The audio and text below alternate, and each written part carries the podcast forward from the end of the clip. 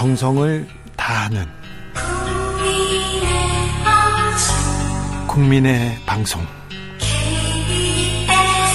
KBS 주진우 라이브 그냥 그렇다고요. 정치 피로, 사건 사고로 인한 피로, 고달픈 일상에서 오는 피로. 오늘 시사하셨습니까? 경험해 보세요. 들은 날과 안 들은 날의 차이.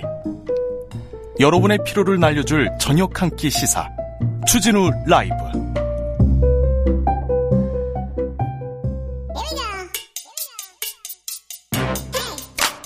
과학을 향한 진지한 고민 과학과의 수다.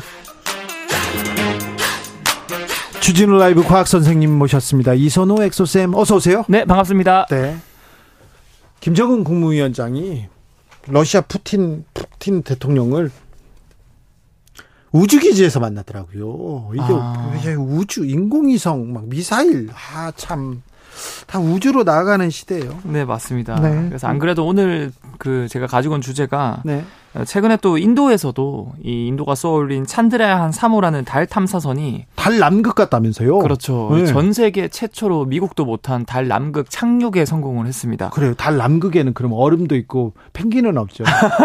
펭귄 없고요. 네. 북극곰 없고요. 네. 어, 일단은 북극곰이 남극에 왜 있어요? 없죠. 어, 참고로 북극곰이 남극에 살지 않는 이유는 남극이 사면이 바다로 둘러싸여 있기 때문에 네. 북극곰이 헤엄을 그렇게 길게 못 쳐서 남극에는 못 갔다고 하고요. 그래요? 그래 그러면요. 혹시 북극곰 남극 이게 아 네. 지구 열대화로 네. 더, 더, 더울 수도 있으니 네. 남극으로 이렇게 방사하는 거는 그건 그 생태계하고 참 근데 그게 안타깝게도 이 남극에는 약간 이 포식자들이 많이 없어서 네. 북극에 가면 이제 거기 있는 애들이 다 죽을 거예요. 뭐 아, 펭귄이라던가 이런 아, 애들이. 알겠습니다. 그래서 삼부로 그렇게 하면 안 되고 그렇게 하면 안 됩니다. 네. 네. 아무튼, 아무튼 네. 그래서 뭐 인도뿐만 아니라 러시아, 일본 등 국제사에서 지금 달 남극이나 달 탐사 러시가 기금 지금 계속되고 있거든요. 네. 심지어 일본도 이제 며칠 전이죠. 9월 7일 목요일 달 탐사선을 쏘아 보냈습니다. 그래서 오늘은 전 세계가 왜 이렇게 달 탐사에 열을 올리는지 네. 이 달에 대한 과학 이야기, 달 탐사의 과학 이야기를 준비했습니다. 달에 대한 과학 얘기 좀 들어보겠습니다. 달 탐사를 해보겠습니다. 근데 네. 네, 과학적인 질문 하나 할게요. 네. 토끼가 살긴 삽니까? 왜? 아이고, 근데 토끼 네. 모양은 분명히 맞는 것 같아요. 네. 네. 그래서 이게 옥토끼라고 하는데 사실 달 자세히 보면 여러분들도 보름달 뜰 때 이게 선명하게 보이거든요. 근데 우리 우리가 흔히 이제 떡방아 찍는 옥토키라고 하는 그 지역이 달의 바다라는 지역인데요. 바다예요? 어, 실제로 물이 있는 건 아니고 예. 주변보다 지대가 낮고 평평한 지형이라서 햇빛이 덜 반사돼서 더 어둡게 보여서 하필이면 그 어둡게 보이는 지형이 달이 방아 찍는 모습처럼 생겨서 어 사실 달이 이제 토끼가 있는 건 아니고요. 네. 평평한 지형이다 낮은 지형이다. 그래서 햇빛 반사가 안 되는 거다. 어라고 정리를 할 수 있을 것 같고 중요한 건 아직까지도 많은 분들이 달의 뒷면을 간직하지 못했다라고 주장을 하는 분들이 많은데 어, 인간이 달 탐사선을 보내서 달의 모든 면을 간직하는데 성공했고 네. 심지어 우리나라도 독자 기술로 만든 이 다누리 탐사선도 직접 달의 뒷면을 찍는데도 성공을 했으니까 여러분들도 검색해 보시면은 이 다누리 탐사선이 멋지게 찍은 뒷면 사진을 볼 수 있을 겁니다. 그런데요, 아, 닐 암스트롱이 아, 달에 착륙한 게 언제요? 거의 50여 년이 넘었죠. 그렇죠. 네. 근데 그동안은 왜 이렇게 달 안 가다가 네. 가만히 두다가 네. 왜 요즘 달에 갈까 이런 생각도 듭니다. 그런데요, 달의 남극에는 네. 음, 뭐가 있어요? 여기에 또 보고가 있다면서요. 어, 맞습니다. 사, 실은달 남극에 주목하는 이유가 다량의 물이 얼음 상태로 존재할 가능성이 크다고 하는데요. 네? 실제로 2008년도에 인도의 찬드라얀 1호가 달에 물과 얼음이 있을 만한 단서를 찾았고 그 이후로 이제 여러 나라가 달 남극 탐사를 하려고 노력을 했는데 네. 인도가 세계 최초로 이제 착륙에 성공했고 아니 69년도에 미국에서 달에 사람을 보냈는데 네. 한뭐 10년 20년 뒤에 뭐 일본도 가, 뭐 다른 나라도 갈 수 있잖아요. 독일도 네네. 보내고 일, 영국도 보내고 프랑스도 보낼 수도 있는데 가만히 있다가 다시 지금 최근에 막 달 이렇게 갑니다. 이거 뭐 저뭐 뭐 이렇게 자원 때문에 그렇습니까? 어, 맞습니다. 일단은 먼저... 첫 번째로 물 때문에 그런 거고요. 물이요? 사, 물이 있으면은 당연히 인간이 살아가는데 꼭 필요한 식수 공급이 달에서 되니까 네? 좀더 살아가기 쉽고 두 번째로 이제 물이 산소랑 수소로 이루어져 있으니까 얘네들의 전기 분화하면 숨 쉴 수 있는 산소도 얻을, 얻을 수 있고요. 네. 그다음에 친환경 연료인 수소도 얻을 수 있고 뭐 그것뿐만 아니라 이제 자원이라고 할 수 있죠. 그래서 히토류 금속 많이 들어보지 않았습니까? 어, 네. 그래서 이게 특정 나라에 17개 히토류 금속이 주, 로 중국에 있죠. 쌓여있기 때문에 독점을 하는데 이게 달에 거, 굉장히 많다고 합니다. 아, 그래요? 네. 그것뿐만 아니라 이제 핵융합 원료, 연료로 쓰이는 헬륨3라는 원소들도 많이 있다고 해서 예. 어, 지금 이제 전 세계에서 이 자원을 캐오려고 약간 뛰어드는 추세고요. 예. 50년 전에만 해도 그냥 이 소련과 미국이 서로 자기 기술 경쟁하려고 네. 자원 목적이라기보다는 우리가 더 과학 그렇죠. 기술이 대단하다 이런 목적으로 1차원적인 목적으로 갔다면은 지금은 실제로 자원을 캐내고 그리고 우주 정거장, 유인 탐사선 뭐 이런 것들을 이제 만들기 위해서 앞으로는 이제 인간이 뭐 화성이라든가 더 넓은 우주로 가기 위해서는 당연히 달부터 정복해야 된다. 그렇죠. 일종의 달이 휴게소가 될 수 있는 역할을 해야 되거든요. 네. 그래서 거기서 우주 정거장도 건설하고 자원도 캐오겠다. 그래서 뭐 아르테미스 프로젝트라 그래서 미국을 포함한 28개국, 우리나라 또 거기 들어가 있거든요. 네. 2025년에 발사할 예정이기도 합니다. 달 유인 탐사선을. 아 그래요? 네. 지금 근데 달 탐사에 나선 나라가 어느 어느 나라입니까?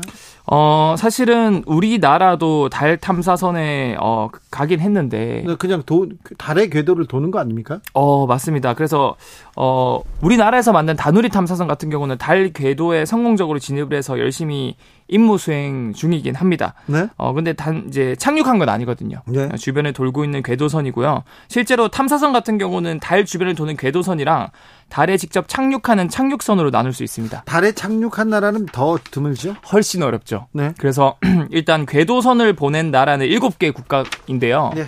그 중에서 우리나라가 있는 거고요. 네. 참 대단한 거죠. 왜냐하면 240여 개의 나라 중에서 7 손가락 안에 들었다. 네. 어, 그래서 대단한 거고, 직접 착륙한 나라는 더 적습니다. 그래서 미국, 러시아, 중국, 그리고 이번에 남극에 이제 착륙에 성공한 인도. 네. 이렇게 네 번째 나라까지 있다라고 볼 수 있습니다. 템버린 주얼님께서 질문합니다. 닐 암스트롱이요. 정말 달에 간 건 맞을까요? 음모론이 계속 있었잖아요. 그렇죠. 음모론이 많긴 한데 네. 어 일단 저는 당연히 달에 발을 밟았다라고 이제 생각하고 있고요. 아, 그렇군요. 네. 그렇군요. 근데 지금 달에 이렇게 가서 네. 깃발을 네. 꽂으면 그게 우리 땅이 됩니까? 어, 이거 관련해서 실제로 이 달 자원 마음대로 케어, 케어도 되냐, 땅 먼저 간 사람이 임자냐 궁금하신 분들이 많을 텐데, 어, 달 관련 조약이 있습니다. 이 유엔에서 1979년에 이게 달은 사실 달 자원은 인류 공동 유산이기 때문에 특정 국가가 마음대로 자원을 캐낼 수 없다라고 해놓았는데 중요한 건 이 조약에 비준한 국가에 미국 같은 주요 우주 개발국이 없다라는 게 문제입니다. 아 그래요? 그 말은 뭐냐면 미국은 안 했구나. 안 했어요. 아 참. 아, 미국이 이렇게 아, 자기 이기심이 아우 정말 결과적으로 가입 안 한 사람 안 한 국가들은 달 자원을 사실 개발할 의지와 기술이 있다면은 이 우리는 조약이 파, 예, 우리는 뭐 조약 가입 안 했어 안 우리는 해도 된다. 할 거야. 미국은 안 했다고요? 네. 결과적으로 이것 때문에 지금은 어 이제 개에서는 그냥 먼저 자원을 선점한 국가가 이득이다. 이제 어 먼저 자원을 선점한 국가가 그 가져갈 수 있다. 이런 의견이 지금 대부분의 이제 의견이기 때문에 네. 어, 전 세계적으로 더 이제 달에 가려고 지금 어, 어떻게 보면 21세기 신냉전이 될 수 있다 자원 쟁탈을 위한 네. 이렇게 바뀌어가고 있습니다. 지금. 니티나무님께서 달 탐사 본격화되면 달도 순환 당하겠네요. 그러니까요. 맞습니다. 마이너스님 네. 우주 탐사도 좋지만 심해 탐사도 좀 해주세요. 심해도 또 어, 우리가 그 개척하지 못하는 네, 우주라고 아, 심해도 굉장히 재밌는 내용이 많아서 다음에 음. 한번 심해 과학 한번 준비를 해보면 좋을 것 같아요. 네. 네. 그런데 이거 달 탐사 가서 여기 우리 땅이야. 여기 우리가 개발하려고 있어. 아니야, 우리가 먼저 침했어. 그러다가 이게 다툼 나는 거. 우주 전쟁 아, 이런 공상 과학 영화 나올 만도 합니다. 그런데요. 네. 인도도 갔어요. 그쵸, 인도도, 인도도 갔는데 네. 우리는 달 탐사할 수 있, 있을 만한 기술이 있습니까? 우리도 갈 수 있습니까? 네, 일단은 제가 아까 말씀드린 것처럼 이 다누리 탐사선이라고 해서 궤도선이 돌고 있습니다. 계속 달에 네? 100% 우리 독자 기술로 만든 궤도선이 돌고 있고요. 근데 착륙선은 아직 성공 못했지만 어, 중요한 거는 뭐 아까 제가 말씀드린 것처럼 아르테미스 프로젝트에 28개 국가가 가입해서 같이 가려고 하거든요. 네. 근데 정작 러시아나 중국은 나는 여기 가입 안 해. 우리가 직접 가서 캐올 거야 해서 협정에 빠진 상태입니다. 네. 그만큼 지금 국가 간의 이 자원 경쟁이 심해지고 있는데 달에 있는 자원조차도 우리나라도 사실 작년에 이 위성이나 탐사선을 실어 보낼 수 있는 독자적인 발사체 누리호 성공하지 않았습니까? 네. 어, 일종의 우리나라만의 택배 기사님을 완성한 건데 네. 이 누리호 같은 경우는 거리로 치면 지구 적에도 그러니까 우주 짧은 지역까지만 갈 수 있는 그 연료가 있습니다. 기술입니다. 그래서 어 쉽게 표현하자면 택배 기사님이 배송 위성이나 아니면 탐사선 배송을 하긴 하는데 국내 배송만 할 수 있는 정도였어요. 아 국내 배송. 네. 하지만 누리호 성공에 힘입어 이제 우리나라도 2030년대에 더 큰 추력을 내서 훨씬 멀리 심지어 달까지 갈 수 있는 차세대 발사체를 개발 중이거든요. 네. 다시 말하면 이제 해외 배송까지 가능한 택배 기사님 발사체를 개발 중이다. 그래서 이게 완성되면은 실질적으로 우리도 달에 착륙할 수 있는 착륙선을 2032년대에 발사체에 실어서 보낼 계획이고요. 어, 사실 우리 눈에 보이지 않지만 묵묵히 현장에서 연구 중이신 분들이 굉장히 지금 대한민국에 많습니다. 근데 그럼에도 불구하고 이 R&D 예산이 너무 삭감이 돼서 개인적으로 굉장히 좀 마음이 아픈데 네. 국민분들이 음, 많은 관심과 응원을 해주시면 참 좋을 것 같아요. 그렇죠. 네, 과학기술 우리의 미래인데요. 여기에는 좀 투자를 아끼지 말아야 할 텐데 그런 네. 생각해 봅니다. 6169님께서 어릴 적에는요 달의 뒷모습이 덩달아 궁금했어요. 그런데요 70 되니까 네, 매일 보는 그 달이 그 달입니다. 근데 매일 봐도 네. 달이 그렇게 예뻐요, 저는. 이쁘죠. 그리고 사실 여러분들이 그 놀라울 수 있는 게 달의 앞면보다 뒷면이 굉장히 그 여드름처럼 그 운석 충돌 지역이 굉장히 많거든요. 네.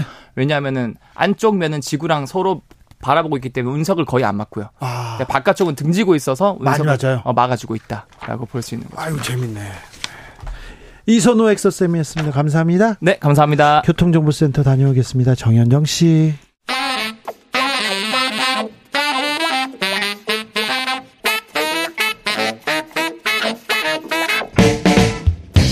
세계는 넓고 이슈는 많다. 우리의 시야를 국제적으로 넓혀 보겠습니다. 국내 뉴스, 국제 이슈 다 덤벼라. 지금은 글로벌 시대. 국제적 초크의 세계로 들어가 봅니다. 군사 외교 안보 전문가 김종대 전 의원. 안녕하십니까. 세계적인 평론 스케일 임상훈 인문결 연구소장 어서 오세요. 안녕하십니까. 아, 의원님. 네. 국방부 장관이 바뀌었어요. 네. 네. 어찌 보셨습니까? 예, 뭐 한미 동맹 연합 능력을 그 제고하기 위해서 후임 신원식 국민의힘 의원을 임명했다. 네. 이렇게 이야기를 하는데 이종섭 장관도 원래 임명될 때 한미 동맹을 강화하기 위한 적임자라 그랬거든요. 아 그래요? 예. 그러니까 한미 동맹 강화하면 맨날 바뀌는 겁니까? 음. 그리고 저기 야당이 탄핵안을 발의한다 그러니까 미리 사임을 했다 이건데 아니 야당이 탄핵, 타, 저기 탄핵 얘기하면, 아이고, 우리가 먼저 사임하겠습니다. 이러는 정부 아니잖아요. 아니, 아니죠. 어, 이번에 전혀 그런 정부 예, 아니잖아요. 그러니까, 이거 다 표면적인 이유고, 네. 제가 보기에는, 어, 이번 최수근 상병의 네. 그 외압 의혹, 또 연이은 어떤 그, 어, 여러 가지 항명 외압 파동에서, 제가 보기에는 관련자들이 전부 퇴진하는 걸로 보여집니다. 아. 장관뿐만이 아니고, 네. 안보실 2차장, 국방비서관, 네. 그리고 국방 차관도 지금 바뀐다는 얘기가 있어요. 예. 예. 여기까지 다 이어지고 아마도 이후에 특검에도 대비하지 않을까 생각이 드네요. 네. 개각에 대해서 소장님은 뭐. 뭐 특별히 드릴 말씀은 없고 저는 원래 뭐 국내 정치를 이렇게 네. 전문으로 이렇게 알 말씀을 드리는 네. 분은 아닙니다. 문화체육에 대해서는 저희가 깊으셨어요. 아, 뭐 다만 근데 이제 그 과거에 한번 그 이 지난 지난 정권에 네. 지난 지난 정권에서 그, 아, 그 전이었, 그러니까 지난 지난 정권에서 그 문화 관련해서 좀 소란이 좀 있었지 않습니까? 블랙리스트를 네. 관련해가지고. 네. 그런 것들이 한번 우리가 그러니까 그 보수 정권이든 진보 정권이든 뭔가 잘못된 선례가 있을 때 그거를 이렇게 어, 고치고 간다는 다시 그 답습하지 않는다는 그런 명확한 그런 그 메시지가 없다는 점이 오히려 더 그쪽으로 다시 돌아가는 것 아닌가라고 하는 그런 뉘앙스를 보인다는 점이 좀 아쉽다는 거, 뭐 그런 거는 있었죠. 김정은, 푸틴 두 정상이 지금 4년 5개월 만에 만났습니다. 우주 기지에서 만났습니다. 음. 지각대장 푸틴 대통령이 이번에는 30분 먼저 김정은 위원장을 반겼다고 합니다. 네. 예, 이 이것도 이제 아주 러시아로서는 네. 굉장히 그 견우직녀 만났듯이 네. 아주 철철 애정이 넘치는 네. 예, 이런 어떤 환대의 모습이라고 할 수 있겠고 이번에 장소는 매우 특별합니다. 네. 이 보스토니치니 우주 기지가 우리 나로 우주 기지 면적의 100배예요. 세계 최대 활주로도 있고요. 100배요? 예, 551제곱킬로미터입니다. 네. 예, 활주로 길이가 무려 5,100m. 어마어마하죠. 예, 그리고 5,100m요? 예. 거기에다가 지금 이 우주기지에서는 발사대도 있고 조립 공장도 있고 예. 말하자면 거대한 클러스터거든요. 예. 그런데 푸틴 대통령이 그 이유를 명확히 얘기했어요. 왜 여기서 만나냐? 네. 아니 북한의 위성 개발 지원할 거다. 아, 네. 어 그리고 김정은 위원장이 저기 30분 늦게 도착을 했는데 푸틴이 일찍 도착한 거죠. 네. 이제 김정은 30분 후에 만나니까 이 우주 저기 개발에 관심이 많은 걸로 알고 있다. 네. 이러면서 로스코스모스 그 저 러시아 우주국의 그 위원장이 직접 나와가지고. 네. 소유즈 위성이라든가 네. 이런 어떤 새로운 그 저 위성의 성능 추력, 재원 이런 것들 다 설명을 다 하고 김정은 위원장 받아 적었다는 거 아니에요 수첩에다가. 네, 네. 전, 그 과학 전문가들도 많이 데려갔다면서요? 예, 그렇습니다. 어, 그래서 이런 전반적인 걸 보면은 이번에 우주 기지에서 어, 어, 북한과 러시아 간에 하나의 어떤 그 기술 공동체 또는 어떤 협력 관계를 대외에 과시하려는 명확한 목적이다. 더 나가서 이게 ICBM을 지원한다기보다는 위성 탑재체 지원으로 지금 보여집니다. 그러니까 로켓은 로켓대로 그냥 아직은 저 핵심 기술로 통제하되 그 로켓에 탑재하는 위성 이거는 어 분명히 푸틴 입으로 어 자기들이 돕겠다 그랬거든요. 네. 아 이건 굉장한 어저 진전이죠.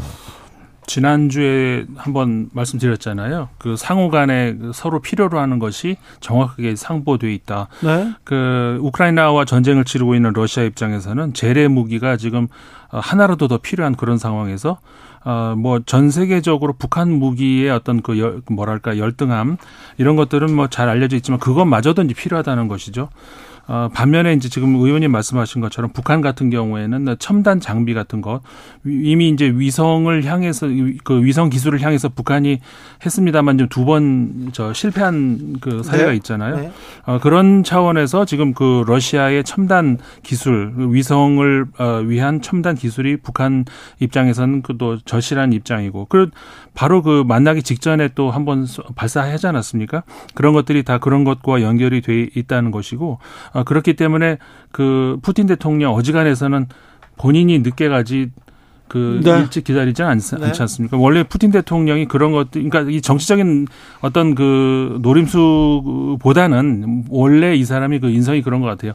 그 메르켈 총리도 4시간 10, 15분을 기다리게 한 사람 아닙니까? 네. 그리고 그 주로 그 우크라이나 정치인들을 많이 기다리게 했더만요. 그 네. 야누코비치 대통령 4시간 기다리게 포로셴코 총리 4시간. 4시간. 이건 뭐 전략이에요. 지각이 전략인 분이셨어. 아니, 그래서 이게 정치계에 들어와서 그런가 봤더니 그게 아니요. 아니고 네. 결혼 전에 연애할 때도 그랬대요. 네. 어, 전 부인, 지금은 이혼했지만 전 부인 증언으로 하면은 맨날 늦었다고 하는 거거든요. 네.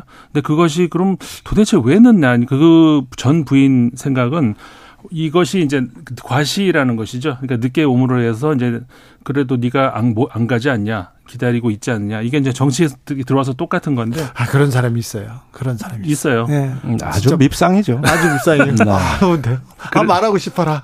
네. 어, 말하고 싶어요? 네. 네. 제 친구 중에. 예, 저 국회의원도 그런 사람 맨날 아유, 있어요, 있어요. 있어요. 아, 말하고 싶어라. 네. 네. 성이 이씨예요. 아, 네, 네. 아우. 띵띵동. 네. 네.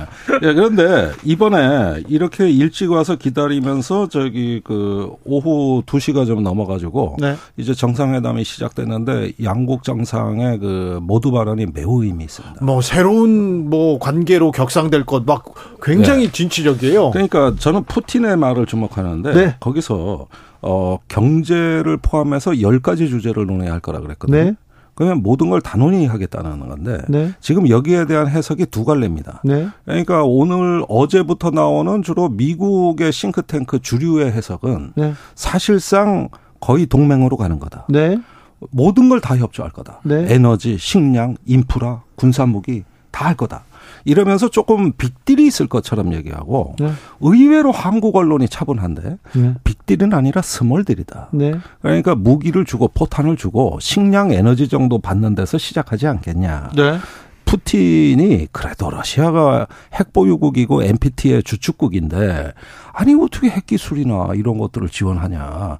그리고 무기 지원도 신중할 거다. 이렇게 하면서 한미 간의 온도차가 좀 달라요. 그래서 여기 스몰딜일 거다. 이렇게 이야기를 한단 말이죠. 그런데 일단은 보여지는 모습은 거의 한일 관계 개선하고 유사한 수준처럼 음. 보입니다. 말하자면 여기서 군사 훈련까지 같이만 하면 이건 한미일 그 한일 관계 안보 협력의 거의 한박이 대자뷰라고 봐야 돼요. 그러니까 이런 차원에서는 지금 동아시아 지각 변동이 저는 냉전 이후 30년 만에 가장 중요한 분기점에 도달했다. 이건 아주 근원적 변화거든요. 그러게요. 예. 러시아와의 관계는 북한의 최우선 사안 이러면서 양국 관계 새로운 수준으로 격상시킬 것 막 김정은 위원장의 말이 어휴. 4년 전에도 만났었잖아요. 네. 그 정상이. 근데 4년 전하고 완전 딴, 완전히 딴판이 된 셈이죠. 그때는 조금 약간 뭐 약간 그 뭐라고 해.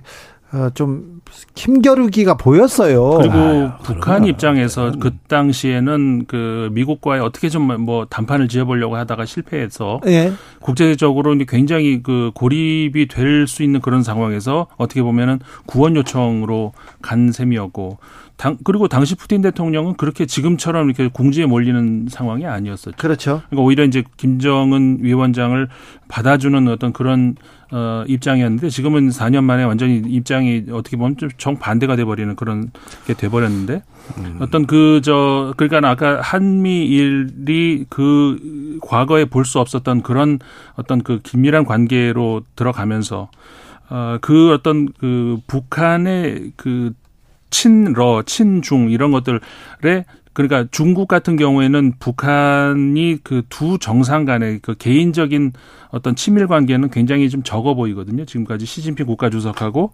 어, 김정은 위원장하고 아, 개인적인 친밀도가 굉장히 그, 그 과거 정상들에 비해서 어, 굉장히 서먹서먹하다 이제 이렇게 보여지는데 그런 차원에서 이제 북한은 어 러시아와 가까워지는 그런 길을 통해서 어 북한 저 중국에 대한 압박 이런 효과를 얻을 수가 있는 것이고 물론 러시아도 마찬가지고요.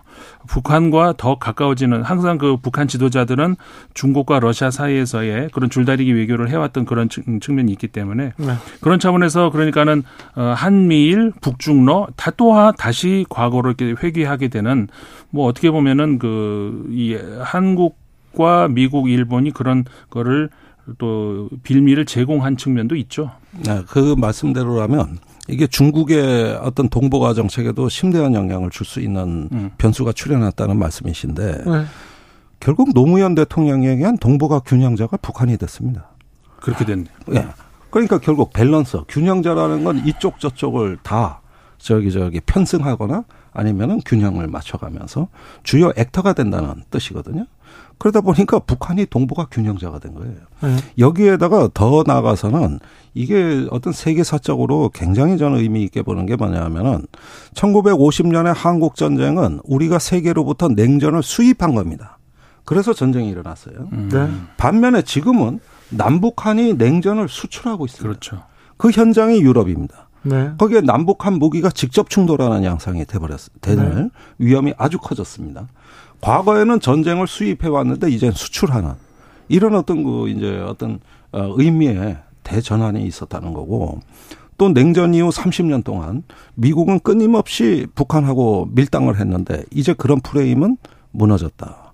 이제는 북한이 미국을 어, 더 이상 관계 정상화의 상대로 보지 않을 가능성도 높아졌다. 그러면서 할아버지 김정은 국무위원장의 할아버지인 김일성 주석의 외교로 돌아갔다. 네. 그게 바로 중국과 러시아에서 줄타기하면서 네. 양측으로부터 이익을 취하는 네. 이런 어떤 그 생존의 공간을 확보하는 할아버지 외교로 되돌아갔다. 네. 이거예요. 북러 정상은 정상회담을 마, 마친 후에 만찬에 이렇게 들어갔다고 합니다. 음. 중국과 우리의 관계는 어떻습니까? 조태용 국가안보실장이 시진핑 국가주석의 방안도 성사시키겠다 여기까지 얘기하고 네. 윤석열 대통령 한중일 정상회의 한중일이라는 이 어순으로 정상회의 개최 적극 추진하겠다 이런 얘기도 했어요. 아니 글쎄요 언제는 한일 중 언제는 또 오늘은 한중일. 네. 아저 헷갈립니다. 왜 이래 네. 일관성이 없을까? 참 그런데 오늘은 또 중국을 배려하는 듯한 말을 하다 보니까 네. 일중이 중일로 바뀌었어요. 예. 그런데 여기 삼자 정상회의에 대해서는 이게 4월에 그 한일 정상회담 때 합의가 됐거든요. 그때 기시다 총리하고 한중일 정상회의를 조속히 추진한다고 연내 추진한다고 양국이 같은 목소리를 냈어요. 그리고 대한민국이 올해 한중일 회의 주최국입니다. 그래가지고 시진핑 주석에 대해 가지고 초청하는 의사를 당시에도 표명을 했습니다만 아, 지금 중국 측에서 답변이 없습니다. 시진핑 주석이 어, 어, 여기에 관심을 표명하는지 전혀 알려지지가 않았고 만일에 한중일 회담이 연내 개최된다면 중국 쪽에서 들리는 소식은 시진핑이 아니라 리창 총리가 올 가능성이 높다는 이런 관측들은 제가 듣고 있습니다. 네. 네 그렇다면은 어, 연내에 할 수 있는 제가 보기에 목표치는 한중일 정상회의를 하되 일단 중국 총리가 온다. 다소 김 빠지긴 하지만 이 정도는 기대할 수 있는 거 아니냐. 그리고 중국도 필요한 입장이에요. 지금 한미일이 너무 그 어떤 그 동맹의 단계로 진화하고 이 속도가 빨라지고 있다고 생각이 된다면은 한 번은 개입하고 싶어 할 거란 말이죠. 그런 면에서 중국도 이 관심사는 갖고는 있다. 그러나 최근에 이 경색된 분위기에다 일본 후쿠시마 오염수 방류, 그다음에 한미일 공동훈련 개최 이런 여러 가지 상황을 봤을 때는 중국이 다시 거리두기로 어 그 돌아서서 연내 개최도가 좀 물 건너갈 가능성이 높아 보입니다. 그그 그 중국의 가능성 두 가지 가능성 말씀해 주셨는데 그래도 하나의 끈을 좀 연결해 놓을 가능성 그렇지 않을 가능성. 근데 저는 후자에 좀 무게를 두는 것이 중국의 지금 국제 관계에서 우선점을 두는 게 이 동북아시아 쪽보다는 어, 인도 태평양 지역 그러니까 다시 말해서 인도와의 어떤 그런 건 인도가 지금 어 미국과의 그 긴밀한 관계도 그렇고 그리고 또 독자적인 이번에 그 G20 정상회의 때도 인도라는 말 안 하고 바라트라는 말을 쓰면서 네? 새롭게 이뭐 다른 또 하나의 축으로서의 죄송합니다. 그 인도의 목소리를 내려고 하는 그런 게 있었, 있었단 말이에요. 그리고 시, 그런 상징적인 측면 아니라 시, 예, 실용적인 측면에서도 러시아, 지금 현재 그 우크라이나 전쟁에서의 러시아와 서방의 중간에 서서 중재를 하려는 듯한 이런 모습을 보였고, 이번에 그 시진핑 국가주석이 그 G20 정상회의에 가지 않은 것도 그런 인도와의 어떤 그런 관계하고 연결을 시켜서 봐야 될 것 같단 말이죠. 그리고 중국 내부에서 지금 경제 상황이 지금 당장 무너져도 이상하지 않을 정도로 굉장히 불안불안한 그런 상황에서 동북아시아의 관계에 지금 가뜩이나 한미일이 이렇게 찰떡 궁합을 보이고 있는 이런 상황에서 그 틈이 보이지 않는데 굳이 국가 주석이 거기에 와서 그 모양 빠지는 그런 모습을 보여줄 것인가? 저는 그래서 시진핑 국가 주석의 방한은 어렵지 않겠는가? 지금 그 의원님 말씀처럼 총리가 대신 오는 그런 쪽이 더 유력하다 이렇게 보여집니다. 근데 그렇게 되면은 우리 입장에서는 사실은 이 지금 중국과의 외교가 거의 단절에 가까운 상태로 2년을 방치한다는 얘기거든요. 그리고 지금 러시아는 적국으로 돌아서고 있거든요. 아, 그럼 지금 이런 상황이면 자 보십시오. 저기 지난 30년간 우리가 중국 러시아 협조받아 북한을 관리했습니다. 예. 그래서 북한을 다 포위해 왔는데 중국 러시아가 떨어져 나간다는 것은 대한민국 외교의 그 중요한 자산이 유실된다는 뜻이고. 아니 경제도 생각해야 될거 아닙니까? 이제 북한 관리할 수 있는 다른 어떤 그 제2, 제3의 어떤 수단들이 다 없어지고. 네. 말씀하신 대로 경제 문제도 그렇습니다. 지금 통상부서나 외교부서들은 중국하고 현안 얘기를 굉장히 빨리 하고 싶어 합니다. 네. 그런데 항상 대통령실이나 이 어떤 그 저기 좀 이념적인 그런 어떤 흐름으로 부처를 지금 계속 통제하다 보니 중국하고 할 얘기를 못 하고 있어요, 지금. 이런 상황이 2년 가까이 지속된다고 한번 생각해 보십시오. 계속 지금 교역 지표는 나빠지는데. 그러다 보면은 제가 보기에는 지금 한미일이라는 삼국 동맹, 삼국 안보 협력의 자기 만족 지향형에 이런 어떤 그 좁은 외교를 했다는 게 서서히 그 패단이 드러나기 시작하고 있다. 그리고 시계가 빨라졌다, 지금 북중러가 움직이는 게. 그러면 지금이라도 정부가 1년 반은 이제 결산하고 이제는 진단하고 한 번은 저기 외교 방향을 좀 정상화해 주셔야지. 자꾸 이렇게 한쪽으로 쏠려가 가지고 앞으로 주변 정세를 어떻게 관리합니까? 국제 정세는요. 주도하지 않으면 주도 당하는 겁니다. 그게 냉혹한 현실이에요. 네. 근데 자꾸 저기 미일에 편승한 게 외교의 전부라고 생각하고 거기서 자기 만족을 해버리면은 그러면 어떻게 앞으로 주변 정세를 우리가 관리하고 주도하겠습니까? 네. 북한 문제는 점점 커질 거고. 북러 정상회담에 대해서 전 네. 세계는 네. 어떻게 반응할까요? 충격적으로 미국, 봐요. 그래요? 미국이 제일 충격받았어요. 거의 비상사태예요, 지금. 그래요? 예. 아니, 저기 북한이 러시아를 놓으면 우크라이나 전쟁 비용이 급격히 치솟습니다. 맞아요. 분명히 북한의 그 포탄이 우크라이나 시민을 저기 희생시킬 거고. 네. 그럼 미국이 안 도와줄 수가 없고. 그럼 내년 대선에 공화당은 지금 추가적인 전비 지원을 반대하는 분위기인데 여기서 천억 달러 쓴 미국이 또 돈이 들어간다. 이게 바이든 재선에 유리하겠습니까? 저, 중국은요? 어, 중국 같은 중국은 좀 미, 묘하잖아요. 러시아하고 중국이 이렇게 아, 러시아와 북한이 음. 이렇게 밀착하면 또 중국은 조금 견제해야 되는 거 아닌가요? 조금 전에 제가 말씀드린 게 그 바로 그 대목인데, 그러니까 그 북 이 동북아시아 쪽으로 태평양 쪽으로 나갈 수 있는 어떤 그 완충지 혹은 발판 이런 쪽으로 이제 북한의 역할이 러시아나 그 중국이 가지고 있었는데 그런 차원에서는 그러니까 중국 러시아가 이 동북아시아의 어떤 그 거점으로서의 라이벌 관계를 북한이 지금까지 저절히 활용을 해왔던 측면이 있죠. 네. 근데 그런 차원에서 북한이 이제 그 등거리 그리고 경우에 따라서는 이쪽으로 저쪽으로 이렇게 붙었다가 이렇게 그런 외교를 해왔는데, 그러니까 지금 그런 아까 말씀드린 것처럼 중국과 북한이 약간 미묘한 그 가까 친 가까운 듯 하면서도 또 약간 어색한 그런 관계에서 러시아하고 급적 급격히 이제 가까워지게 되는 그렇게 되면은 어, 중국 입장에서도 어 지금은 저 공식적으로는 뭐 두 나라 문제니까 뭐 우리는 별로 할 말은 없다. 이렇게 공식적으로 말을 하고 있는데 어 분명히 어떤 그 동북아시아의 관리 차원에서 중국이 좀 더 그 적극적인 북한 쪽으로 향한 어떤 그런 움직임을 보일 가능성이 있죠. 나는 의외의 가능성을 보는데요. 제가 최근에 듣는 얘기로는 어, 북러 정상회담을 중국이 측면 지원했다는 얘기도 듣고 있습니다. 아, 그래요? 예. 그게 어떤 측면이냐면은 무역 관계예요. 네. 양국 무역에 루브라 결제 문제가 있어요. 음. 예. 그러면 그거 신용을 누가 보증해 주느냐. 이런 문제들에 중국이 개입한 걸로 돼 있어요. 그러니까 이 부분은 지금 기존의 상식으로 해석 안 되는 일들이 일어나고 있습니다. 현재. 국제 국제 세계 음, 판도가 지금 바뀌고 있네요. 아, 단층선이 이동하고 있습니다. 판이 흔들리고 있네요. 이거는 냉전 이후 가장 큰 변화입니다. 김종대, 임상훈 두 분 감사합니다. 고맙습니다. 저는 내일 다시 돌아오겠습니다. 주진우였습니다.